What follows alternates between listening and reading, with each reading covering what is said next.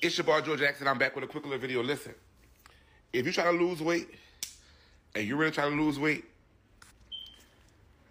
them project salads is not gonna cut it, bitch. I done seen hoes that got salads with ham, turkey, bacon, uh, bitch, 17 motherfucking eggs, bitch, neck bone meat, chopped up piece of pork chop meat. Bitch, you're not gonna lose no weight eating that. Welcome to a complicatedly misunderstood hour, a CO and the Doctor production.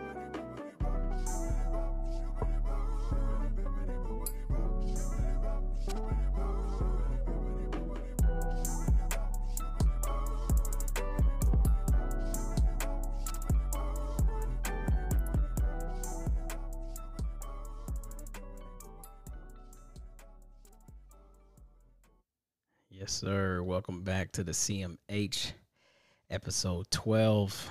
Time versus energy is the title. Um, it's an accountability episode, man.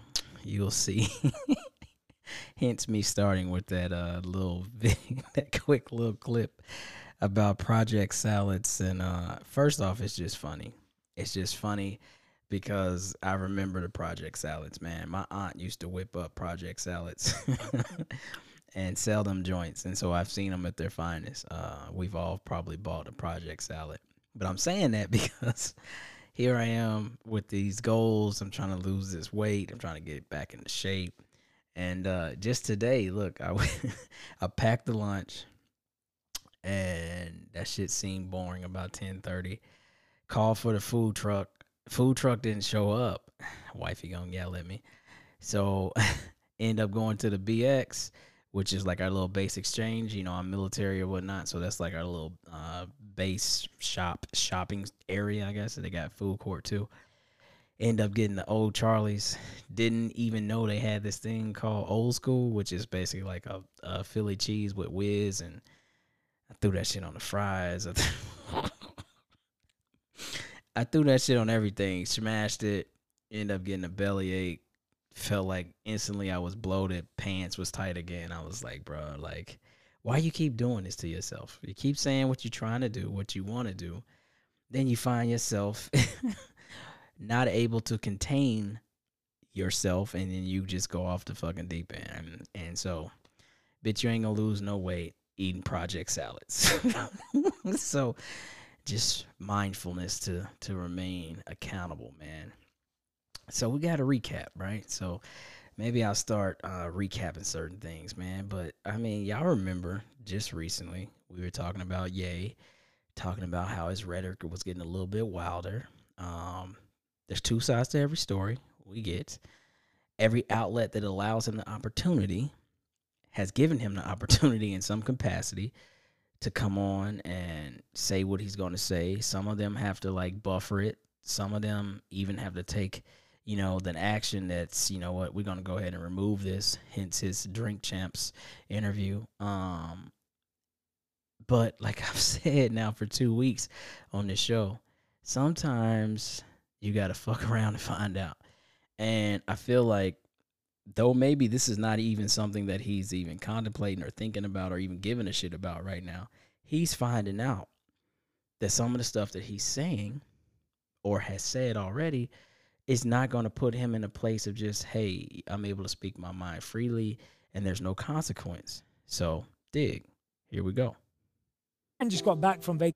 The thing about it, me and Adidas, is like, I could literally say anti Semitic shit and they can't drop me. I could say anti Semitic things and Adidas can't drop me. Now what? Adidas is ending its partnership with Kanye West. The German sneaker giant says it does not tolerate anti Semitism and any other sort of hate speech. Jesus Christ. Bro, how in the hell were you that confident to think that your partners, and I was just talking to this, I was just talking to a friend um, about this, and she was giving her insight. And I was like, are we really attacking a black man if we're really just calling ignorance ignorance? So, see, there's two sides to every story. There's a lot of outlets, there's a lot of individuals who are just going straight for Kanye's head, just the man himself. And they attack, you know, his music, they attack his style, they attack everything and say, you know, well, I don't really like this, I don't really like that, you know, he been off the rocker, yada yada yada. And and that's I mean, as people, that's what we do, right? So is it right, wrong, or different? Who am I? I'm not the judge, jury, and executioner. But where I'm coming from is you got to realize, man, like you you you have attached yourself to a number of different organizations, companies, individuals, and in a lot of ways, what you say because we have a some type of partnership or some type of networking or connection affects me in a certain negative light. So, what have we seen? Almost immediately, all of his big, big partnerships are starting to fold on themselves. Adidas, Gap, uh, hell, good music was dropped from um, Def Jam. Uh, two of his athletes, prominent athletes, uh, Aaron Donald and um, the buddy, the basketball player from Boston, um, Jaylen. Sorry, I can't call his last name right now. I'm getting old. But anyway, he's they stepped away from Donda Sports. Like people endorse you. People have embraced you. People have been glad to have you as part of their business mindset, their business mantra, just the output that is business. You have been known over the last few years to be a genius in that lane. And so people have worked with you. But then you say stuff like this, you're going to automatically erode certain partnerships, certain friendships. And perhaps maybe that's what you're trying to do. Perhaps you're trying to get your point across in a way that you felt that you were going to make some noise and make people uncomfortable. And then whatever your mission statement was, whatever your goal was, all of that would come to light. And that very well may have been true to an extent. But when you say and do things like you've said and done, it's going to be hard for people to overlook that and and yet you're going to be affected and most likely it's going to be a negative impact and here we go. So i'm definitely not kicking a man while he's down. There's people that are laughing and making memes about him falling off forbes list as a billionaire and stuff like that. That's not me. I never want to kick somebody when they down. But to me this is a life learning lesson. And i and i hate that you have to be that precautionary tale and sometimes people look for those precautionary tales to not make the same mistakes. But man, you I don't know. There perhaps there's a lot of things that, he's dealing with that he does not know how to express in a positive light. And so this is a form of venting. He's been on the record many times as saying like his mental health has caused him, you know, a number of different problems, issues, breakdowns. Uh, it's it's caused issues in family relationships, partnerships. These are his words, not mine. But I feel like sometimes his followers or people that support him forget that these these have been his open action statements before. And then at this moment, it's like nobody wants to reflect on the fact that when people say perhaps maybe he's have he's missed another one of those or he's missed uh, a whole other level of a, one of those, somebody should really look to help him. It's not. It's freedom of speech and he's standing up for what he believes in and all of these other things. And two things can very well be true. But what is the outcome? Like it's a whole hurricane Ye, you know, thunderstorm Ye going on right now. And it's it's sad to see, man, because again, he is a prominent, well-known individual. And we know that you can weaponize certain things. And in a lot of ways, he has given the wrong people like a silent endorsement. Meaning people are using him now as the reason for things that they always felt. Well, Kanye said it. Kanye doing it. Why not? Nah. I don't care who you are. Wrong is wrong. And so when you can just publicly say what he just said on that Drink Champs interview, loud, proud, and without any type of fucking haste or doubt that anything's going to happen to you, sometimes you got to fuck around and find out. And I felt like now he's fucking around and finding out. But that's neither here or there, man, because ultimately this is his life. It's just that I feel like nobody really wants to talk about the deeper side of things. And one thing that I've been hearing and combating, and maybe I've only been really combating this on a one on one basis, like if it's if it happens and we're talking about it right then. Not, I'm not going to social media. Social media makes shit way worse, exacerbates problems way, way more than they have to be. But people say, well, nobody reacted like this in the in the black community, really, or for the black community, really, when he was like slavery was a choice. People were not at that point companies, you know, unfriending him from their business practices. So why is it now that it's happening? Because he's definitely seemingly targeting Jewish people. You know what? You make a point. But with that said as well, seemingly in that brief lap lapse of judgment when he said slavery was a choice, there was also someone in that room who put him in his place. Kanye went silent he looked a certain way. It was almost as if a light was going off when that TMZ reporter was laying into him and giving him his thoughts on how dangerous his speech was. And like I said on this podcast before, immediately it seemed as if Kanye realized, oh shit, I said the wrong thing. He said an apology. I'm not here to judge apologies and say this, that, or the other when it comes to it. But at least he gave apology. He admitted that he had said something that he shouldn't have. And that was kind of that. Now, the outcome of that, as far as other companies doing this, that, and the other, perhaps maybe that was not even a thought. Or at least if it was, I don't remember it and it wasn't like a public thought. And right away, seemingly, people were back to listening to his music, definitely buying his brand, supporting him, and those type of things. But sometimes we realize like it doesn't always look the same when it doesn't look the same. So what I mean, it's like we can abuse each other whether that's verbally, physically, emotionally, talking black on black, and move forward, even though you still might not agree with what was said or done, and nothing on a global scale is impacted. but when you say that about other cultures, other races, other religions, other you name it, and oh, by the way, you're black you're probably going to catch hell for it. That's just the world we live in. That's just the way things work. I honestly, humbly believe that there is, you know, this this bigger government, so to speak, that can control and network things and change the scope of things in a snap of a finger. And when you go to upsetting those folks, oh man, perhaps you'll never understand the levels that they would go to to end you, knock you off your throne, destroy you. All the, and people have talked about this before. Like this is not new. Dave Chappelle has talked about it. Martin Lawrence has talked about it.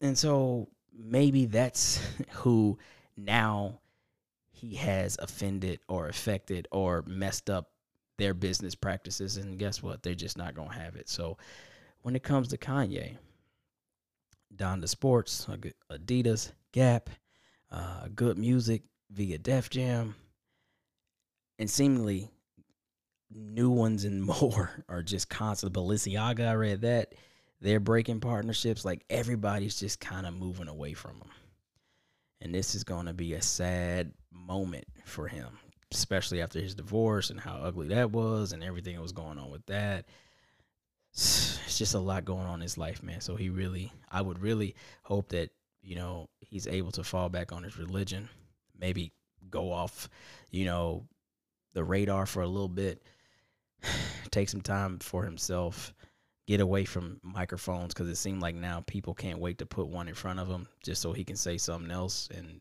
turn it into something else. Perhaps maybe it's just time for him to take a step back, relax a little bit, and try to regroup, man. So prayers to Ye. Despite how you feel, prayers to Ye. All right, man. So let's jump into this rabbit hole. so listen, uh, you know, a few months back, we witnessed Ginuwine pop on stage, do some dance moves. He was trying to move like it was still 96. you know what I mean? It's definitely 2022, so that's about 30 years ago. Um and uh yeah, you know, the little move he did, it was more funny or cute if you're maybe a lady and you thought it was something. Um, but it was definitely a little joke that uh, you know, the culture was able to grab upon grab a hold to and and, and, and rock with for a minute, right? Uh, but if that wasn't enough, check out your boy Maxwell. Maxwell the Stallion. Like, wait a minute, my boy. if you haven't seen Maxwell's video of him in concert, when no kidding, man, like he doing moves. I appreciate the boy if that's what he's able to do. I my knees, first off, that ain't my skilo. I ain't even gonna do no moves like that. But the boy, the boy moving like he in one of these videos that you might catch on, you know, BET Uncut. He doing all kind of popping, dropping low, rocking side to side. I mean, I don't know what part what part of his songs even have that type of choreography from what I can remember, but like I don't know, man, it's wild. It's like if you've seen that Drake meme where he's like very passionate, looks like he's screaming or something, or, or like really yelling into the mic, and like the meme says there's not a single Drake song where he should be doing this. I can't think of a single Maxwell song where he should be doing that. But hey, it's your world, Maxwell, the, the stallion. That challenge, if that's what you're trying to do, uh, I don't know how well that's gonna go over, man. I don't know too many cats, especially my age, who's trying to do anything like that. But it's just wow, man. So Ginuwine and Maxwell out here with they dance moves and they mid 40s, maybe even early 50s, they gotta chill, bro. That's all I can say about that. Let's talk about uh reboots and when people run out of ideas they seemingly just have to go and redo something. Yes if you haven't heard house party which is my wife's favorite favorite movie. Trust me when i tell you we have watched house party together way more times than i care to count. But you know what? It's a cult classic. And even though I never learned to do that those dances and I still can't do them to this day, but I still try, I will always watch that because it reminds me of my childhood.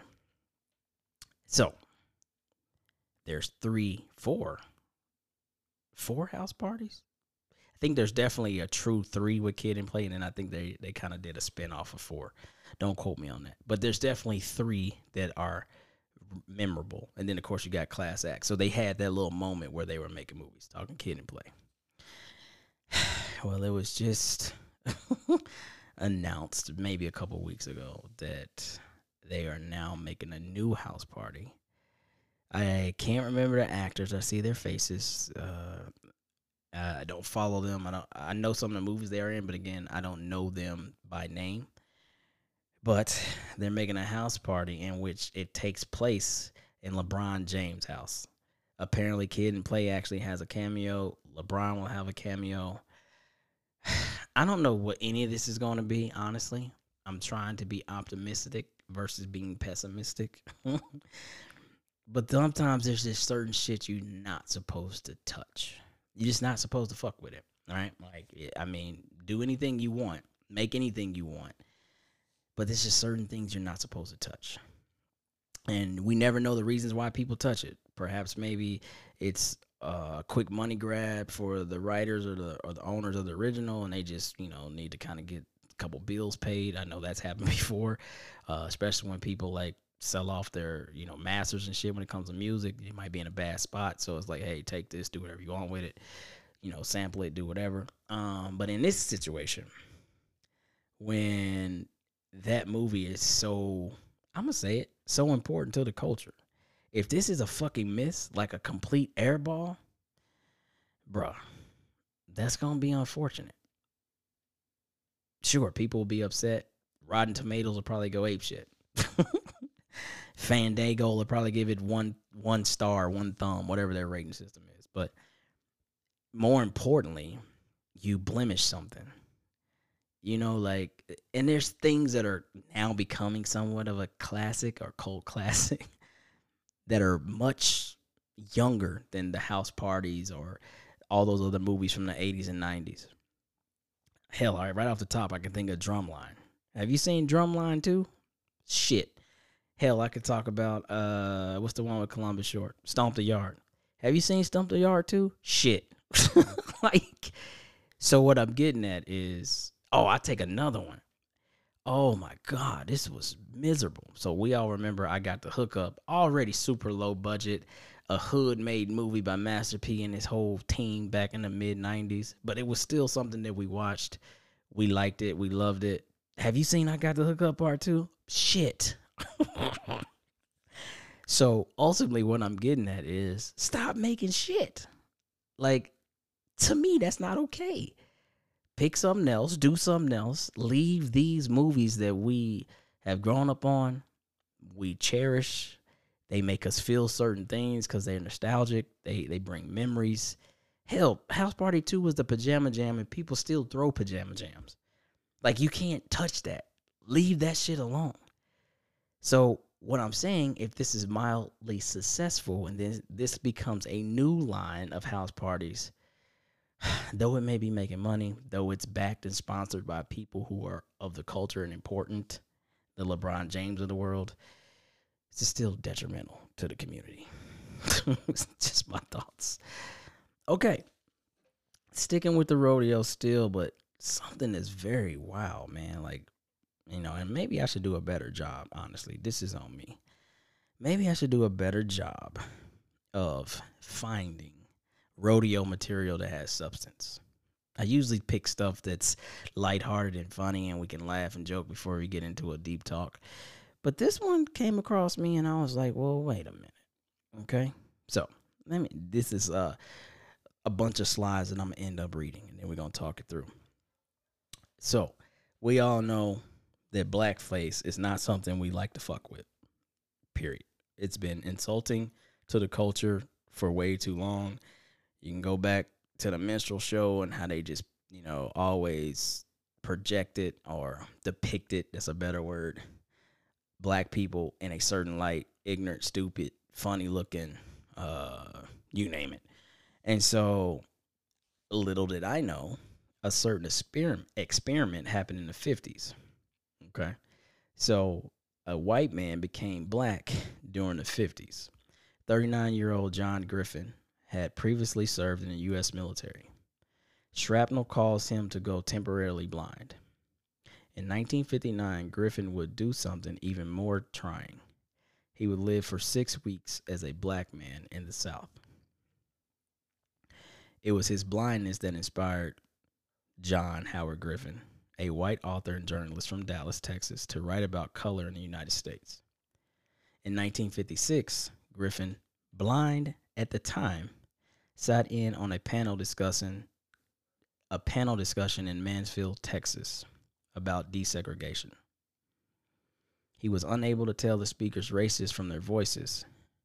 So then Griffin began to see color in a different light. Under the supervision of a New Orleans based dermatologist, Griffin would spend a week under a sun lamp for nearly 15 hours a day, soaking up UV rays. He would also take oxo, oxo, oxsoralen, there you go, a prescription drug meant to treat vitiligo, which would aid in expediting the darkening of his skin. So, with darker skin and a shaved head and arms, Griffin set out to the American South. He started in New Orleans and ended in Atlanta, Georgia. Griffin had a few rules for this journey. Namely, he would stay at black only hotels, eat at cafes run by African Americans, and travel with African Americans. If anyone asked him what he was doing, he would be honest. That's the key part. He would be honest. Just as skin color changed, so did the treatment he received from others. Describing what he called a hate stare he received in a bus station lobby. Griffin wrote this I walked up to the ticket counter when the the lady ticket seller saw me, her otherwise attractive face turned sour, and violent. This look was so insp- so unexpected and so unprovoked. I was taken aback. She would she would go on to say, "What do you want?" She snapped. Taking care to pitch my voice to politeness, I asked about the next bus to Hattiesburg. She answered rudely and, and glared at me with such loathing. I knew I was receiving what the Negroes called the hate stare. It was my first experience with it. It is far more than the look of disapproval one occasionally gets. This was so exaggerately hateful, I would have been amused if I had not been so surprised. In John Griffin's book called Black Like Me, he talks about his entire experience over those six weeks. The book was published in 61 and was later translated into 14 languages and a film. The harrowing stories within its pages, coupled with Griffin's own transformation, generated strong, if not polarizing, public responses. So, normally something like this becomes complicated or completely misunderstood, but this is rodeo material for me.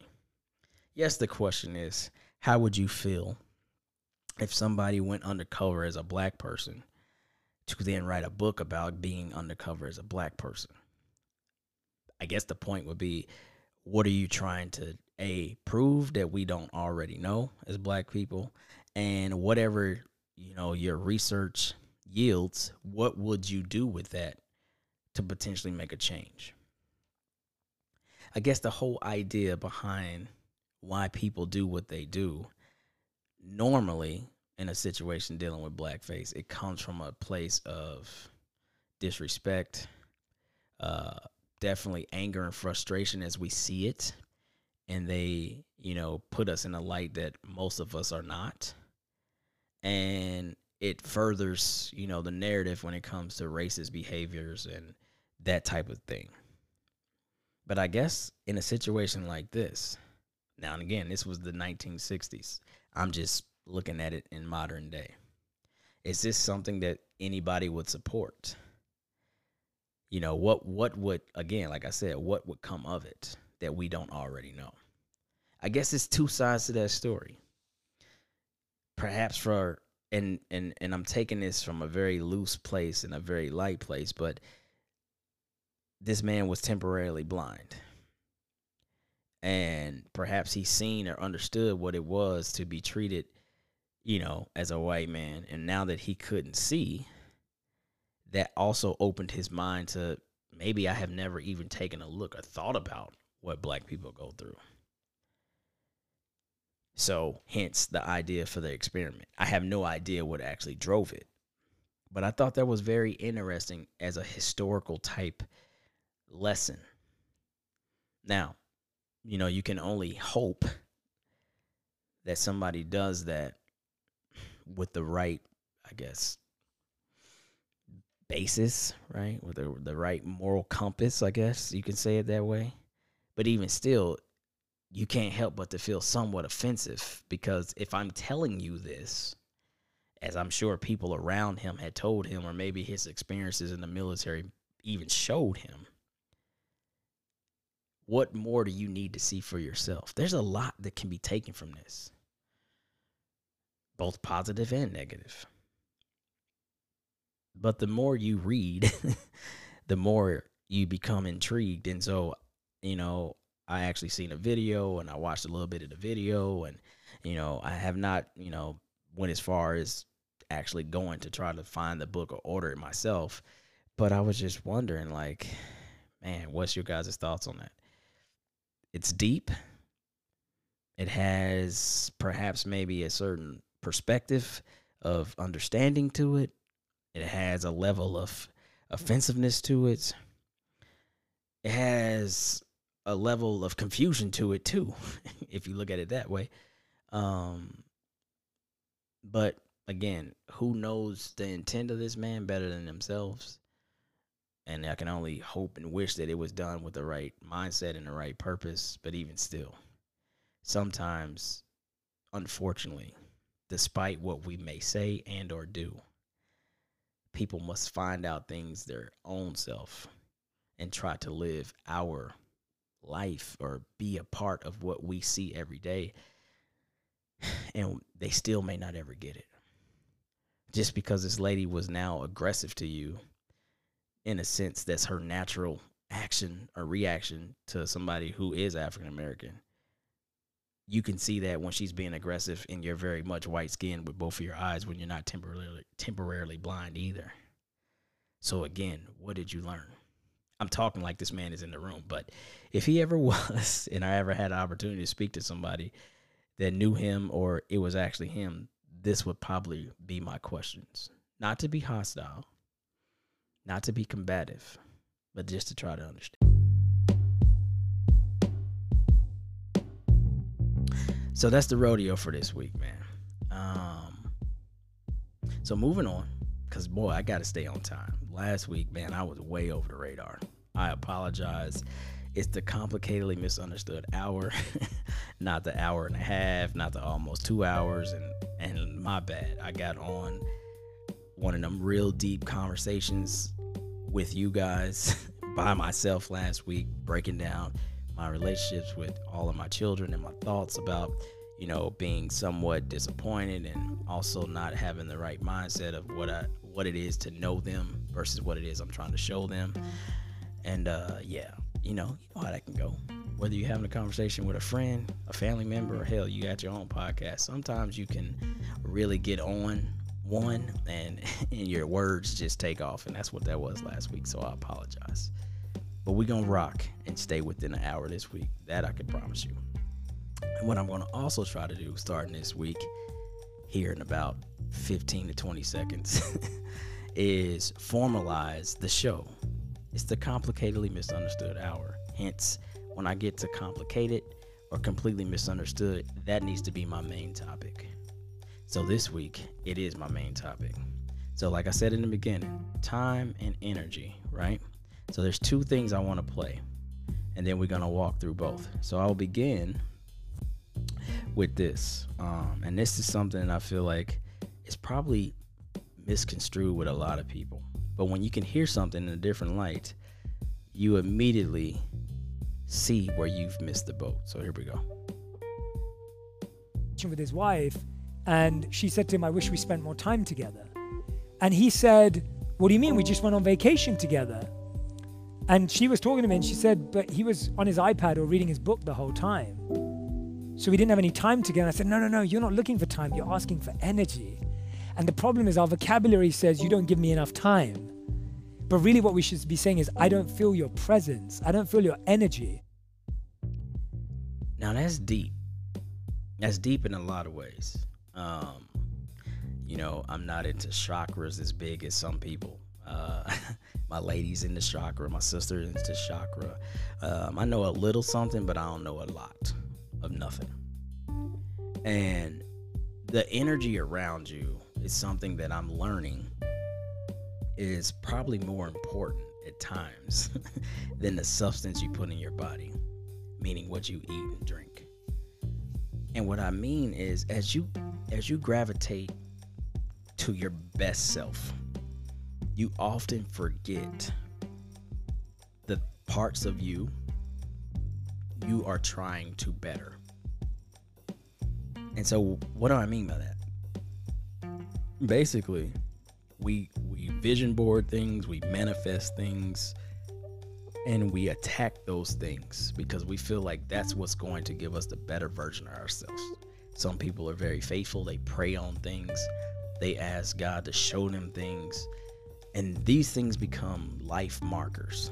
Like you're almost waiting for them to happen. You're almost waiting for them to just, you know, somewhat come to fruition in your life.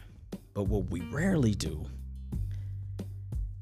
is think about the forces around us that could be inhibiting them, blocking them, keeping them at a distance, keeping them at bay. You see, the energy that we're searching for from people, investment, uh, encouragement, celebration, respect, gratitude. We sometimes overlook the people or sorry, I'm sorry, we we sometimes overlook the feeling we're looking for because of the people. Well, that's my brother. Well, that's my sister. Well, this is my wife. Well, that's been my best friend since college or even, you know, beyond that, even when we were children. That's my this, that's my that. And we almost give these people a pass because these are the people that are supposed to be in our life because of a certain title, a certain relationship placeholder. And we'll never reach those manifestations, those vision board goals, because they don't pour the energy into us, just like what he was talking about. You know, sometimes we say we need support, sometimes we say we need more time, but that might just be a portion of vocabulary that's spoken, and we don't know how to explain what we need. We all have sat next to somebody, our partner, um, our husband, wife, best friend, wherever, been in a conversation, whatever. And you're like, damn, like, I don't feel like I used to feel about that person. I don't see them in that same, like, light I saw them in two years ago. Then something that's kind of cliche to say is, oh, you know, well, we growing apart, or, you know, this is growth when you ex- when you explore and find these things. I'm not denying that. But sometimes you just put up with what it is because you don't know how to let go.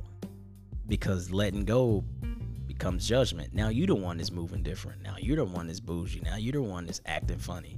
You're the one that thinks you're the person that is better than everybody now because you got growth. Mario talked about this on an amazing podcast, way too, uh, way in depth, way more in depth than I'm going to go. But that time versus energy thing became something that I had to really like focus on this week because I think that sometimes we invest in vacations, we invest in getaways, we invest in um, a new experience for your significant other, or a new experience with the kids, or a new experience with whomever, expecting that energy or that feeling to change about how you are or when you are around that person. Like you like, all right, if I do this differently, if I start adding these things into the equation, then I won't feel like this person isn't for me anymore. I won't feel like this person and I have outgrown each other because I'm just trying new things. I'm trying to be happy. I'm trying to make us, you know, smile again and laugh again. And a lot of times, unfortunately, people burn out like candles. Your favorite scented candle only lasts for so long. But you can keep that candle in your life for however long you want, depending on how much you burn it. So if you're around this person every day, you're living your life with this person every day, you're burning that energy every day. At some point, if that person's not meant to be there anymore, their energy for you and your energy for them, it burns out. And hence, it's time to get a new candle. But what we usually do is keep that candle almost seemingly forever because we only burn it so often. It's our favorite candle, remember? So I want to use this on occasions. Taking my bath, cleaning the house. Oh, it's a good day to vibe. Let me turn on my, you know, R&B music or whatever might have you, my neo soul, light my candle and feel good about life. That's how we're treating that person. but the other six days of the week, if we're only using that one day as an experience, we don't use the candle. And that energy that it gives us that's positive ain't there. But we keep it around forever. Years and years at times. So, are we potentially wasting time? And we're definitely not getting fulfilled with energy. So when you look at time versus energy in situations when it comes to relationships and where you are and why you feel the way you feel, good, bad, or indifferent, what is the balance of those two things? Now, to me, that was always way more completely understood than complicated. It's just that I basically misused the terms and only looked at their terms, only looked at those terms in the Webster's dictionary version of them. So I completely missed that conversation, I guess. You know and so yeah it was always like oh i need more time. I never really focused on the energy present by a certain person is no longer vibing with me. So perhaps maybe it's time for me to to move on or or or search out you know something else. Instead it's just ah that's my boy. That's the homie. We different now. I moved away because i'm in the military. You know they're still there. Perhaps maybe that's what it is or whatever. But nah that's really the truth I completely missed it. I completely misunderstood it. But now I'm here to understand it. And now I know what to do about it. But moving into another lane, still very much uh, thinking about who you surround yourself with. But give this a listen.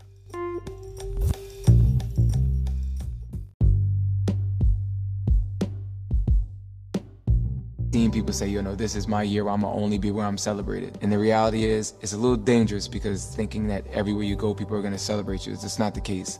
If, if you're walking with God for real, for real, you're probably gonna be hated, you're probably gonna be talked about. If you're doing anything that's really dope or special, people are gonna talk about you. If you're trying, people are gonna talk about you. I can't tell people go where you're celebrated, but I can say when it comes to the people you're gonna do life with, make sure they celebrate you. Make sure they have capacity to celebrate you, but then also recognize that they need grace. There are people who it seems like God has called them to love you. God has called them to be in your life. And then sometimes we try to force these connections. We really need to go back to the drawing board and ask God, okay, God, what was this person's role supposed to be in my life? So that way I don't put someone where they weren't called to be and then be mad at them when they can't show up for me the way I wanted them to. The balance? Now, that one for me is a bit complicated, you know, because in all honesty, the value system that you have and the morality that you have sometimes normally equate the people that are around you, especially as you grow older. When you're young, you just kind of want to be amidst a crowd, whether that's just you want to be popular, you want to be seen, you want to be known. So you're not really checking for going back to the last segment, energies or connections or whatever. Usually in a crowd of 10 or 12, it's like onesie twosies. Like me and him, we straight, and then that one and that one they straight, and so it's it's a it's a posse formed by a bunch of little cliques.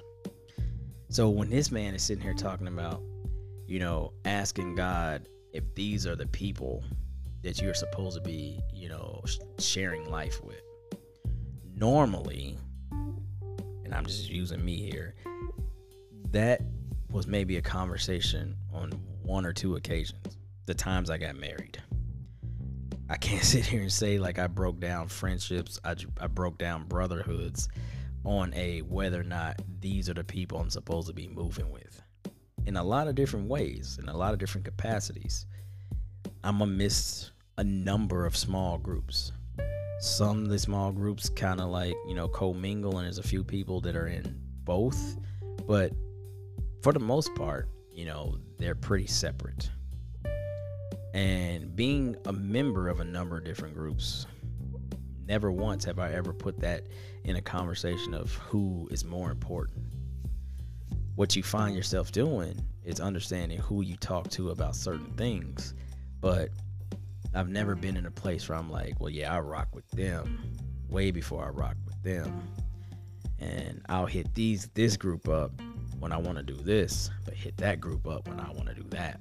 I'm more the person who's like, I hit them all up and see who want to do what. And when it all shakes out, you know, you might have three from this group and three from that group and three from that group, and we just gonna see how it land. Because I'm, to me, I feel like I've always been a person that just brings people together. I've always been a person who's been able to just be amongst the many and just network and tie people together. Um, and I pride myself on that. So the struggle of being celebrated. I guess sometimes you could think about, well, who's rooting for you? Or in the words of Adrian, who's supporting a homie? But beyond that, what is another level of celebration I'm thinking about? Because in a lot of ways, I don't necessarily need to be the person that's like highly publicized or highly touted. And hey, yo, did you know that boy Clyde wrote two books, bro? That's dope. Hey, yo, you know that boy Clyde been a part of four podcasts? That's dope. Oh, you know that boy just got promoted? Man, that dude doing it. In a lot of ways, that's not who I fathom to be. So when he's talking about celebrating, immediately my mind goes there. Like, well, yeah, you're gonna have people who know you. They know you on a certain level, and they gonna do that. But outside of that, what is another way that you want to be celebrated? Don't think that I ever really even thought about it or gave it enough time to even matter to me. But again, age brings a certain amount of growth. Sometimes it brings wisdom. It definitely brings um, validation. And you look for small things. You look for minor wins. You look for people to just be unapologetically them. You could celebrate me by not over compensating for something I've done. You could celebrate me by a few simple words. That's dope. I'm glad you've seen that through. Keep doing that. But a lot of times in life, we're looking for the confetti, we're looking for the balloon, so to speak. uh, what people say these days, got to get people their flowers. And I find that that's what actually, in a lot of ways, divides people. You know, like jealousy and envy, both talked about in a way in the Bible, always led to something darker. Somebody ends up killing somebody, taking somebody's wife. Uh, Cain killed Abel, like whatever, right? And in modern day, that's still very true. You know, sometimes it leads to that. But when people are functioning amongst each other and trying to live civilly, right? The jealousy becomes silence. The jealousy becomes somebody not responding to a text message because they're tired of seeing you tell them things that they're not doing. The jealousy becomes somebody like not checking in because the success that you show on your social media post gives me all the check in I need. And then people wonder, well, why is that person standoffish? Why did that person become distant? Why did that person become X, Y, and Z and this and this? And a lot of things that are taken personally on their behalf is something that you completely, right? Going back to that, completely misunderstood. It wasn't like you were purposely tagging them. It wasn't like you were purposely like, look at me, I'm showing you something. It wasn't purposely look like you like, hey, look, I'm moving this way, I'm doing this. This big thing happened for me. You were just expressing yourself in the mindset of who is celebrating me, thinking that these are the mm-hmm. people that would celebrate you. So you tell your good deeds, you mm-hmm. tell your story, you let them know what's going on. Meanwhile, again, like Mario talked about on his podcast, they're not ready for that. They're not ready to accept that. They're your friend because at one point we were same, same. they're your friend because maybe at one point they were doing a little bit better than you. They're your friend because what they don't see, they don't know. And what they know is what they remember or what you show. And so if they can always validate or value what they see, and they seem like, oh, well, we're equal or I'm actually doing a little bit better, that's my homie.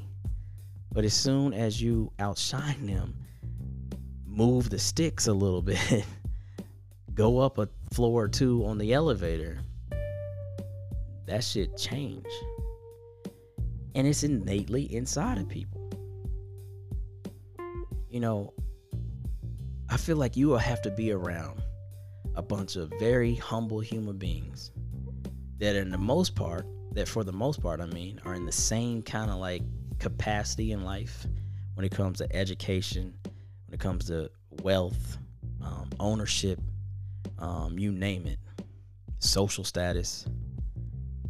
To be able to move in a carefree we all good in this room vibe Because if there was the typical one, two who were outshining everybody, and a bunch of people who still working hard, blue collar, you know, I don't say barely making it, but they're making it, but they ain't like li- really living, living, living. That room will never, in my opinion, be steady. Cause somebody's always looking to the left or right or looking up at what somebody else is doing and what they have, and then not feeling as if they are validated enough to be in the same space. And so they take that out on that person by treating them differently or acting differently. When the issue is within. But they stay around. Here's the here's the conundrum. They stay around because maybe they are trying to steal some gems, i.e., get knowledge. Maybe they do like that social status when it counts for something to them, i.e., we out in the club and we showing off and shining and this and that. So yeah, I want to be around there today. But just in the normal group chat, and it's like, yo, man, I just did this. I just closed another deal. I just made another business move. I'm doing here, and I still got a regular nine to five where I'm making a median salary, and I'm wondering why I'm not on that same level. People probably don't feel good. Now, is it the person that we're supposed to be celebrating's job to make them feel a certain way? I would say no. Is it a, is it on them to dilute themselves to not have somebody else feel another way, especially if they're not trying to flaunt it? I would say no. But should you going back to energy, understand the pulse of the people around you to be able to make these decisions or be able to calculate these equations and understand these individuals around you without having to go through all of the jealousy, hate, and envy, I would then say yes. You got to know the room, you got to know the audience. If you're a person who's not looking for a handout, i.e., I want to work and grind on my own, I don't expect you because you got it to then just fucking flood my life with your wealth and your fat and your status and your fame. But some people do. And so you go back to that energy. Who's supposed to be around you? Who's supposed to celebrate you? That's why this shit is complicated. Because who's evaluating this shit almost on a day to day basis? If you've been riding with the same people since you was a kid and you've taken off and you know maybe you have helped them in ways right? I'm, I'm, not talking LeBron and his crew where he turned Maverick into you know his business partner and everybody has a stake in the company type thing. Not that but i'm just saying you know you kind of outshined your your crew. At what point would you just naturally think without something happening that was a catastrophe when would you just naturally think you need to reevaluate the people you've been around your whole life? Probably never. But you might feel like, damn, some shit ain't right no more. We don't vibe like we did. We don't laugh and joke, and it doesn't seem that it's forced now. Or it seems that it's we we don't laugh and joke like we did, so now it seems like it's forced. We don't naturally just want to kick it and hang out and not talk about shit no more. We don't naturally just want to like fucking take a guy's trip and just be fucking what we were before we had kids, wives, and success. We don't want to do that no more. Why is that? Unless something catastrophic happened and there was a big fallout, you're probably not evaluating that, like I just said. And so that's why this part is complicated. Knowing who's supposed to celebrate you is something that in the back of your mind you're probably not thinking about when you wake up you're probably wondering why if you if you host a podcast and you only got x amount of listens and not enough shares is it my people that's not doing that? Or if it is my people why are they why are they doing that? That's something you probably don't think about. But then if you're only thinking about celebration those are the first people you target. And they could be in your corner they couldn't be in your corner. But either way you would just expect them to be a certain thing because y'all got a certain history and then that energy tells you that ain't that no more. And you got all this time. So that keeps you at bay. And all that shit starts to just come together into one big melting pot of confusion, frustration, unhappiness. And then that leads to trust issues, loyalty, fucking conversations. And then you just feel as if everybody is not who they once were. And that could include you. And so here I am dropping knowledge about things that I now think about. Not in a way to I need to clean house, but just in a way where perhaps at certain times the issues that I was having when I was having them with people was a time versus energy problem. Or perhaps it was a problem of what I what it was to be celebrated versus what it isn't in my opinion to be celebrated. Or perhaps it was just a problem of I'm not in a place that I want to be, but somebody else is, and I don't know how to accept that I'm not in that place. Not that I'm upset for them, but why are they where they are and I'm not quite where I want to be? It's a conundrum, as I said before and it's a wild place to be. And sometimes it's completely misunderstood, and sometimes it's complicatedly misunderstood. But it's something that we all need to evaluate.